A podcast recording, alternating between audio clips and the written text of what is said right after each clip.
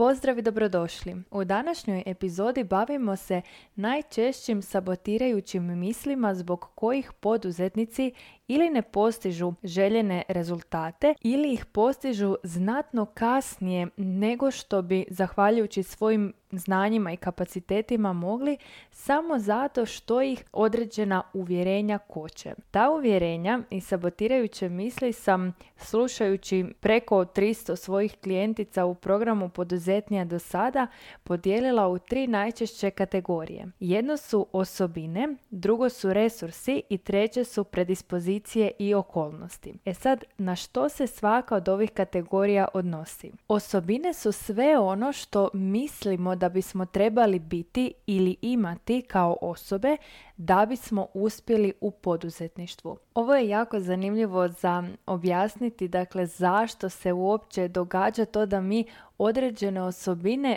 povezujemo sa uspjehom ili neuspjehom. Naime, naš mozak funkcionira tako da kategorizira određene stvari. On to radi zato što mu je važno uštedjeti energiju i olakšati si neke stvari i onda jednostavno povezuje različite stvari i kao da ih slaže u nekakve mape. I onda kada vidimo neku uspješnu osobu koja ima neku crtu ličnosti, onda mi jednostavno udružimo tu crtu ličnosti sa uspjehom i tako pogrešno pretpostavimo da je ta crta ličnosti potrebna da bismo uspjeli u poduzetništvu. Jedan od najčešćih primjera je ekstrovertiranost. Pretpostavljamo da ekstroverti bolje prolaze u biznisu samo zato što su negdje otvoreni za komunikaciju, lakše će prići nepoznatoj osobi, lakše će komunicirati pred većim brojem nepoznatih osoba i slično tome. Cijelu jednu epizodu o tome mogu li introverti uspjeti u poduzetništvu sam snimila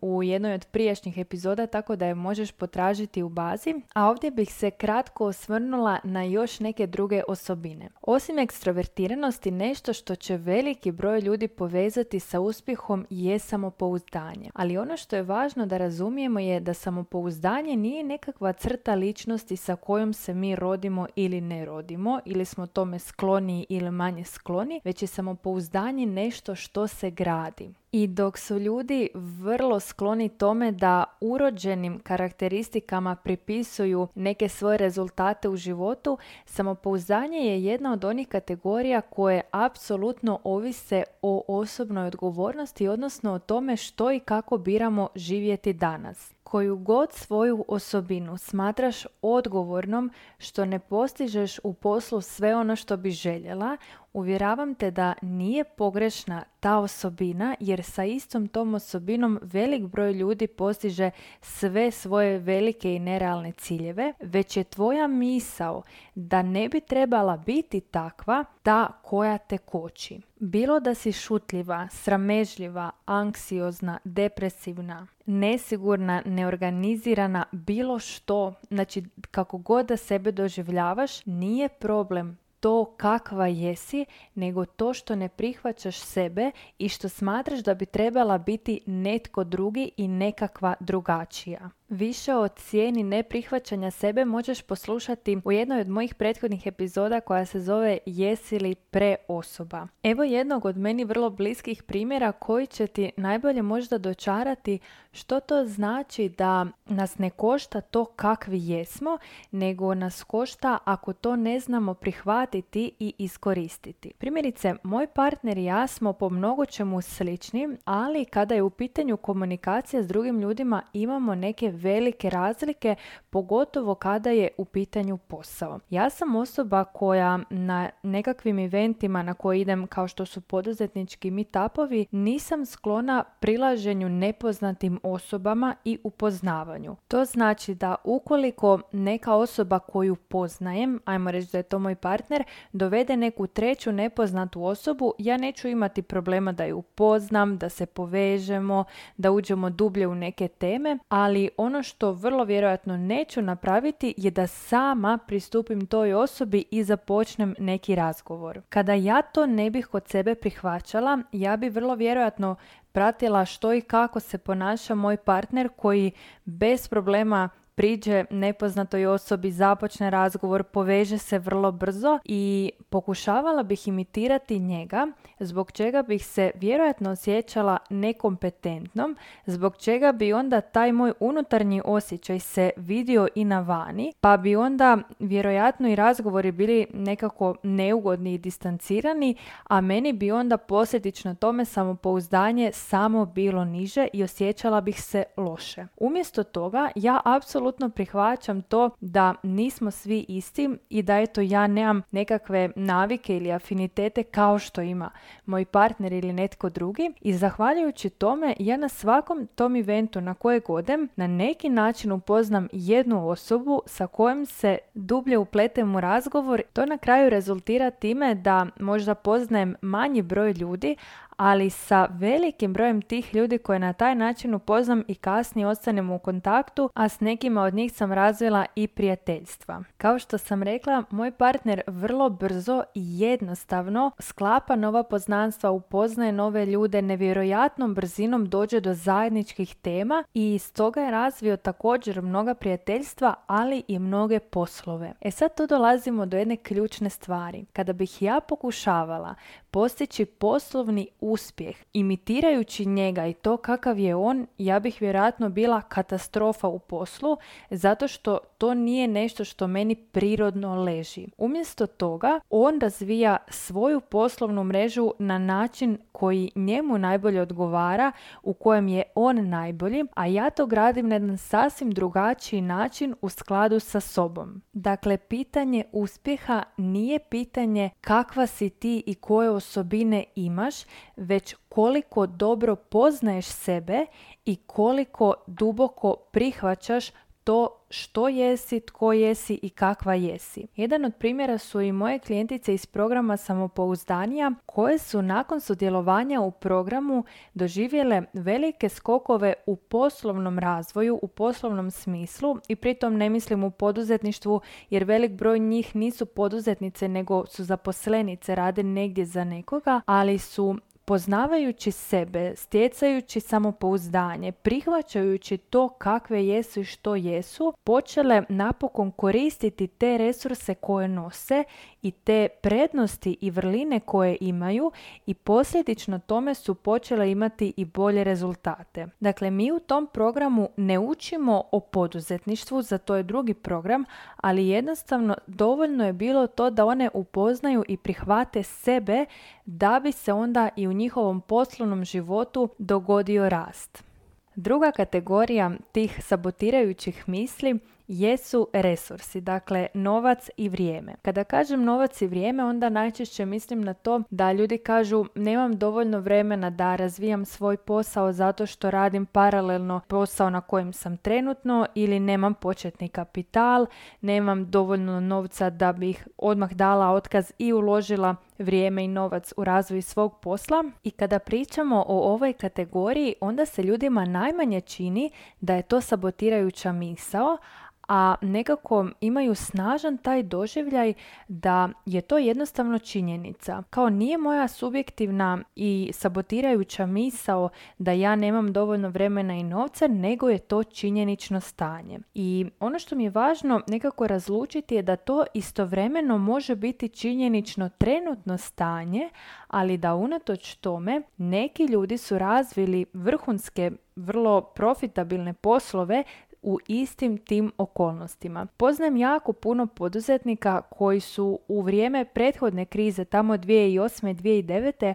pokretali svoje poslove, iako okolnosti nisu bile niti malo zavidne. Nekoliko njih je taman čekalo prinovu, odnosno prvo dijete, kupovali su stanove na kredit, razvijali su poslove, dali su otkaze, dakle na sve to je još bila kriza što znači da okolnosti kao takve nisu bile idealne, ali unatoč tome oni danas imaju jako razvijene poslove. I tu ponovno dolazimo do zaključka da nije pitanje imaš li ili nemaš resurse, nego koliko snažno želiš to što pričaš da želiš. Nedavno sam čula jedan savršeni primjer koji kaže 99% željeti nešto nije dovoljno. Moramo željeti 100% jednako kao što voda tek na 100 stupnjeva Celzijevih prelazi u plinovito stanje. 99 stupnjeva je jako puno, je skoro 100, znači gotovo da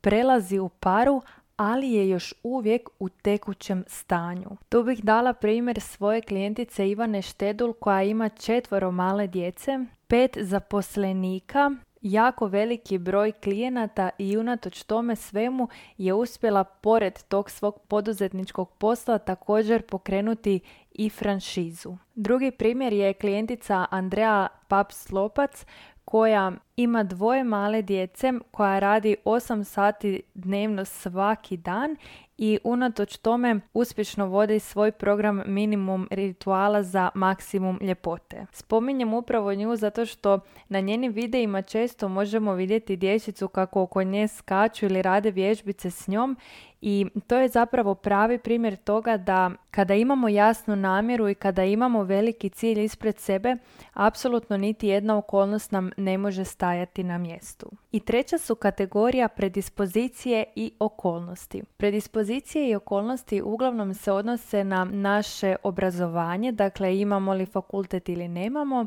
na mjesto u kojem smo odrasli, dakle je li to bilo selo ili grad, e, kakvo je bilo okruženje, je li bilo puno uspješnih biznismena ili su uglavnom se ljudi bavili nekim slabije plaćenim poslovima i tu opet vidimo kako možemo ići u dva smjera. Jedni će ljudi reći, ok, bez obzira na to u kakvim okruženjima sam odrastala i u kakvim uvjerenjima sam odgojena, ja danas imam izbor i mogućnost da biram za sebe drugačije i to ne mora nužno značiti da se odmah ono pakiramo, uzimamo kofere i selimo iz mjesta u kojem trenutno živimo, već je dovoljno od nečega krenuti, napraviti jedan korak prema promjeni. Meni je predivan primjer koliko klijentica iz mog mentorskog programa poduzetnija koje se upoznaju i povežu u online svijetu kasnije razviju i offline druženja i dosta njih zapravo postanu jedna drugoj međusobna podrška, nekako se spontano povežu u dvojke ili trojke i tu jedna drugoj postanu i podrška i motivacija i accountability friend zbog čega onda dobivaju dodatnu nekakvu potporu, ali i snažnije okruženje. Iako često volim davati ili primjere iz svog života ili primjere iz života svojih klijentica zato što vjerujem da ti je to nešto što ti je najbliske i sa čime se najviše možeš povezati. Za ovu epizodu sam pripremila i neka svjetski vrlo poznata i uspješna imena gdje su okolnosti u kojima su ljudi gradili svoje poslove bile sve samo nesavršene, ali unatoč tome sigurna sam da ćeš barem 80% imena koja ću izgovoriti znati. Koliko god vjerujem da je inače puno lakše povjerovati da je nešto moguće i za nas, ako vidimo da je to moguće za nekoga iz naše regije tko je odrastao u vrlo sličnoj i kulturi i socioekonomskom stanju i društvu i školovanju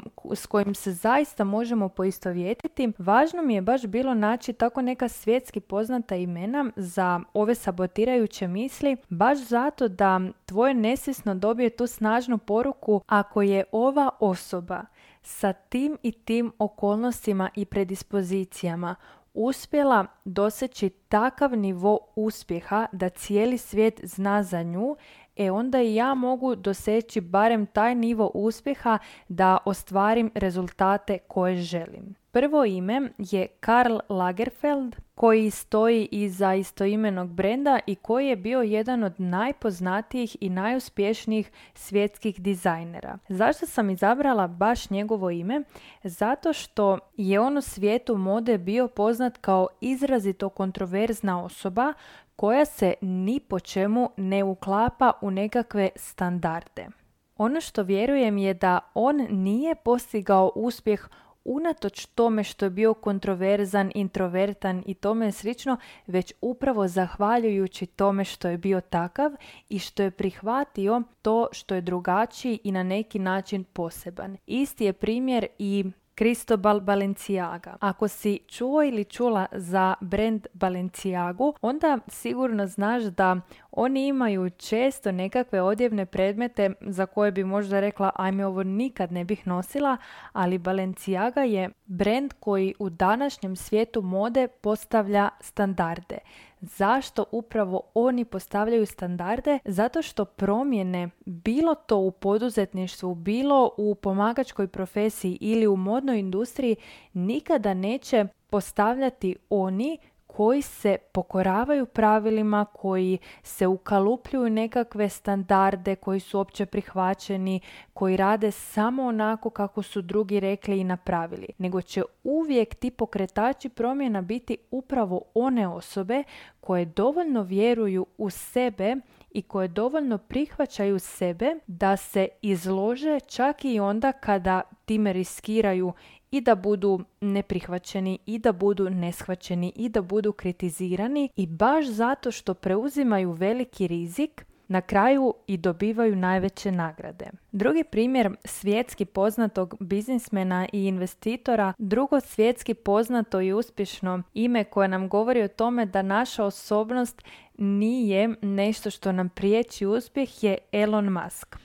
Elon Musk je ime koje se nalazi na vrlo visokom mjestu na Forbesovoj listi 500 najbogatijih osoba na svijetu. Poznat je po tome što je izvršni direktor Tesle, ali pored toga je ili je barem bio suosnivač nekih od najvećih i najpoznatijih svjetskih kompanija, čak i PayPala. A ono što je zanimljivo za njegovu ličnost je da on ima Aspergerov sindrom. Zašto kažem da je to zanimljivo? Zato što bilo koji sindrom, poremećaj ili kako god da nazovemo različita stanja, psihofizička, mentalna i tome slično, su mnogim ljudima nešto što koriste kao opravdanje za neuspjeh. Ja bih voljela nešto, ali ovaj poremećaj ili ovaj sindrom me onemogućavaju u tome. I baš zato Elon Musk savršen primjer osobe koja je toliko puno postigla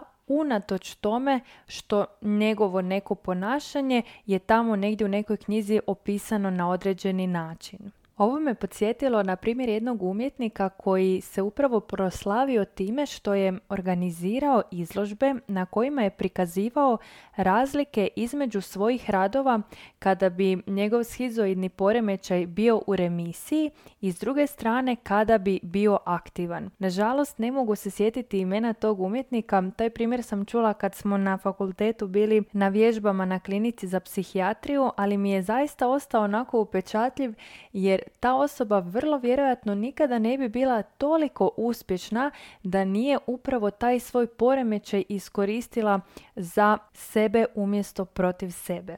Ovi primjeri su se nadovezivali na prvu kategoriju sabotirajućih misli koja se odnosi na osobine koje imamo ili nemamo, a iduća imena će odgovarati na pitanje što kada nemamo vremena ili resursa za pokretanje svog posla. Prvo ime tvrtke koja je doslovno nastala iz ničega i postigla svjetski prepoznatljive rezultate je tvrtka Foreo iza koje stoji Filip Serdić koji je porijeklom iz Bosne.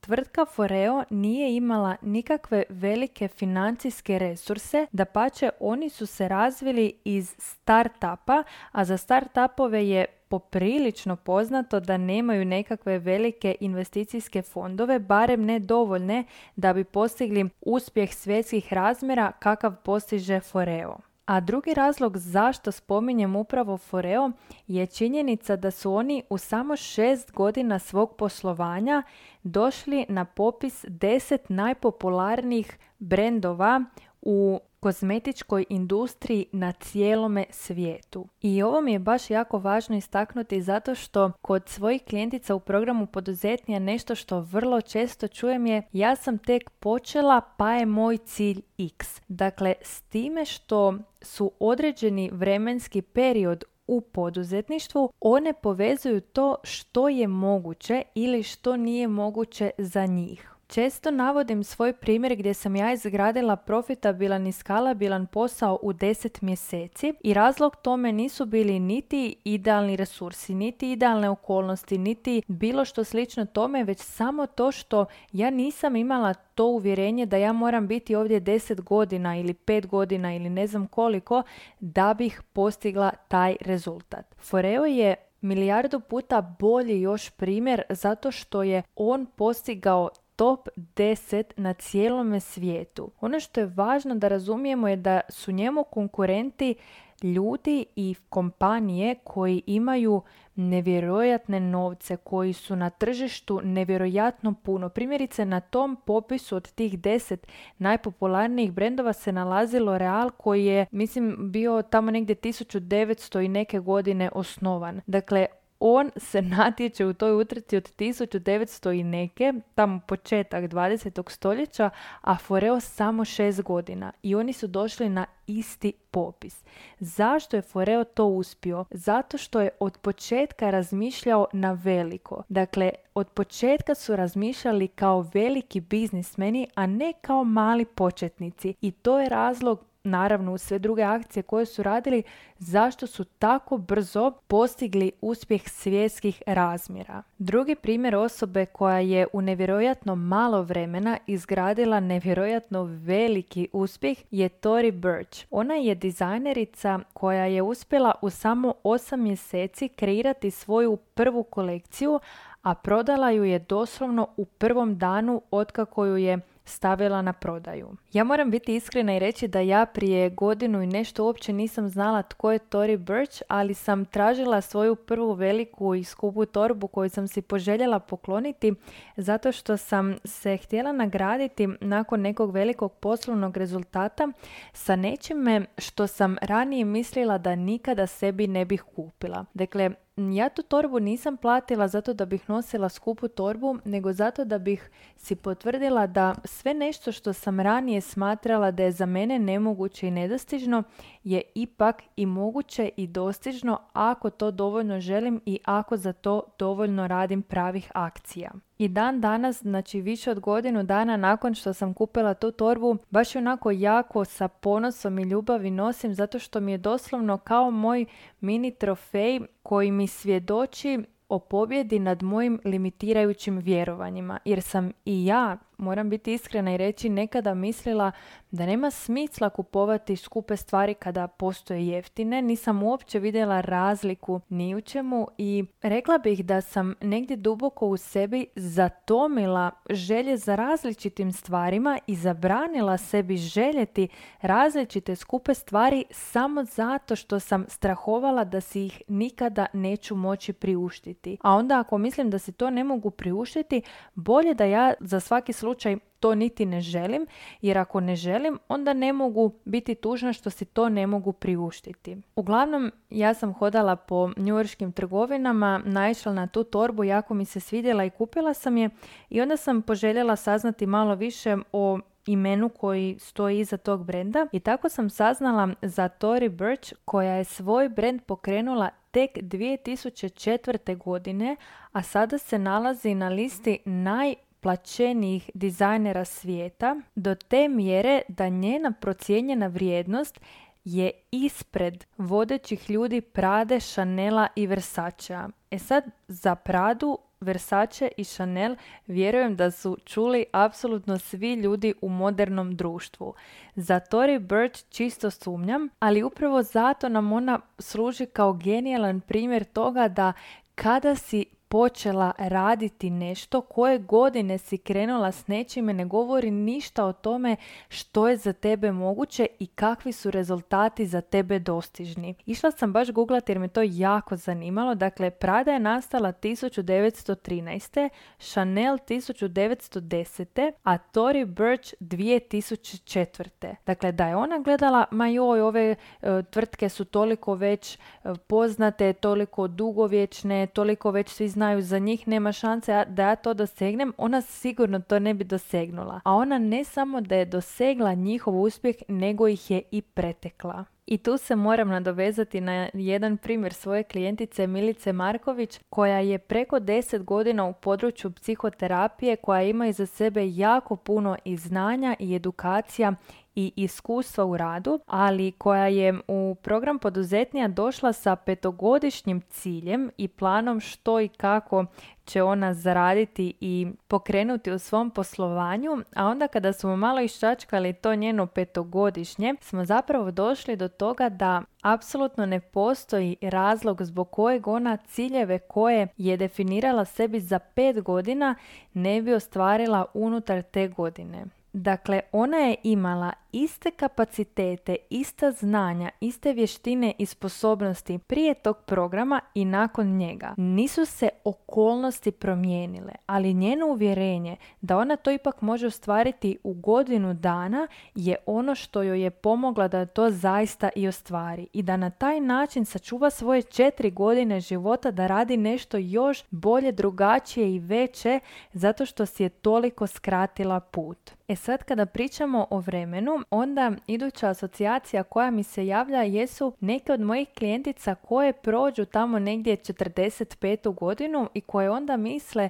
da je za njih prekasno da uspiju u poduzetništvu. Tu često čujem izraze poput to je za vas mlade, nemam ja toliko mogućnosti kao što imate vi, ovo je vaše doba, vi bolje razumijete tu tehnologiju i ostalo. I tu mi je najbolji mogući primjer kojeg sam se mogla sjetiti da je upravo suprotno Richard Branson i Warren Buffett. Njih dvojica su osobe koje su također na Forbesovoj listi najimućnijih osoba na svijetu, a i jedan i drugi su svoje najveće bogatstvo stekli tek nakon 50. godine. A što se tiče mjesta u kojem smo odrastali i školovanja, odnosno razine educiranosti, tu je prvo i najveće ime Steve Jobs o kojem sam snimila cijelu jednu podcast epizodu. Nadam se da su ti ovi svjetski poznati primjeri pomogli da malo rasklimaš svoja čvrsta uvjerenja o tome što ti je potrebno za postizanje tvojih velikih ciljeva u poduzetništvu. Ako si spremna za malo dublje kopanje po svojim uvjerenjima, i suočavanje sa onime što se nalazi ispod njih, zato što važno mi je reći da često to što ti misliš da ti stoji na putu je zapravo samo štit koji te čuva od nekih drugih dubljih strahova i misli. Onda te pozivam da se pridružiš mentorskom programu poduzetnija u kojem ti pomažem da prvo osvijestiš, a onda i promijeniš misli i uvjerenja koje te vode kroz tvoj poduzetnički put. Više o programu možeš saznati na stranici www.saraperanic.com, a ukoliko se želiš dodatno upoznati sa mojim radom, onda je najbolji način da poslušaš prethodne podcast epizode i da se pridružiš newsletteru kojeg ćeš pronaći na malo prije spomenutoj stranici. Za kraj te pozivam da u komentaru navedeš ime osobe koja je postigla veliki uspjeh unatoč nekoj okolnosti koja naravno nije savršena i da kažeš zašto te baš ta osoba inspirira. Vjerujem da dijeljenjem takvih primjera možemo jedni druge potaknuti na rasklimavanje uvjerenja o tome što nam je potrebno da bismo ostvarivali svoje velike ciljeve.